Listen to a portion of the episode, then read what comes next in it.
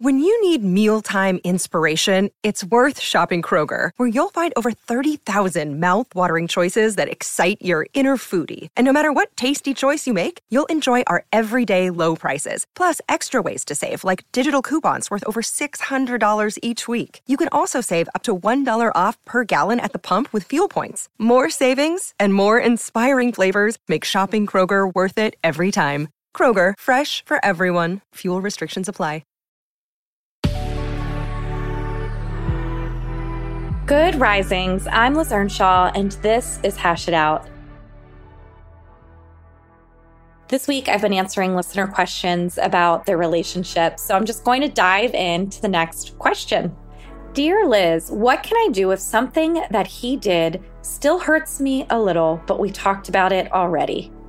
Okay, so just because something gets talked about once does not mean it never gets talked about again.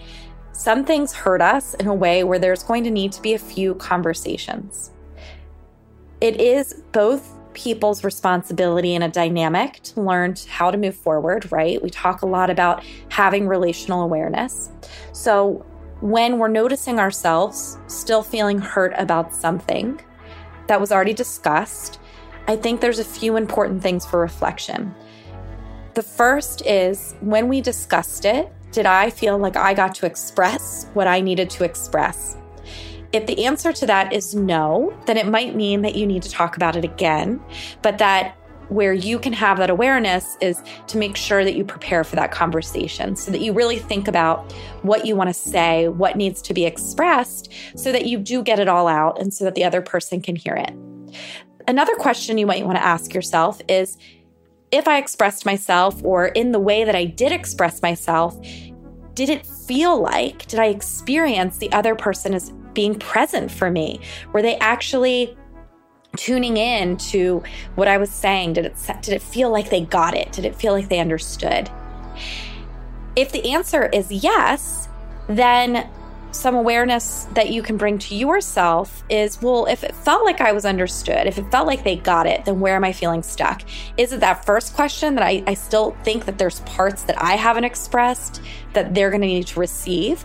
Or do I just keep moving the goalposts because for some reason I'm feeling wary of accepting this person back in and allowing them to be trusted again and allowing myself to let go the third question you might want to ask yourself is if I felt understood, did I also feel like the other person took some responsibility or showed that they were sorry, showed some remorse?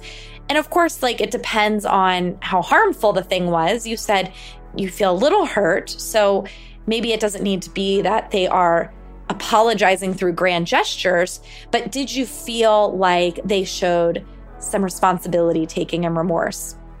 So, if any of those three things were missing, if you felt like you didn't fully express something, if you felt or experienced that the other person didn't understand or show empathy towards what you were saying, or and if you felt like the other person wasn't really showing remorse, any of those things can make it so that you're still feeling a little bit hurt. And that even though you talked about it, you still feel like you need to enter into that again.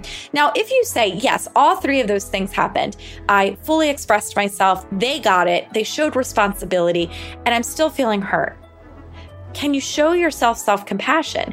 Just because something's been discussed and just because someone has shown empathy and taken responsibility and understood you doesn't mean that that hurt goes away. It might mean that it rebuilds the trust you have with that person, that it starts to fix the relationship, but that pain might still be there.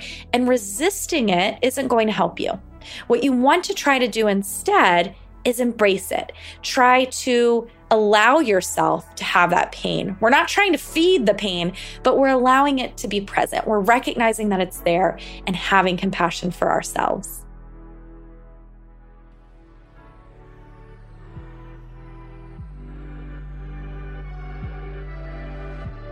I'm Liz Earnshaw. I'm the author of I Want This to Work, and you can find me on Instagram at Liz Listens.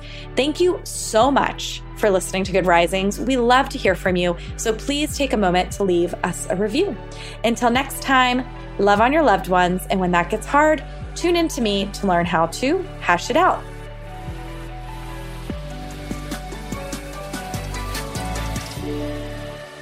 Good Risings is presented by Cavalry Audio.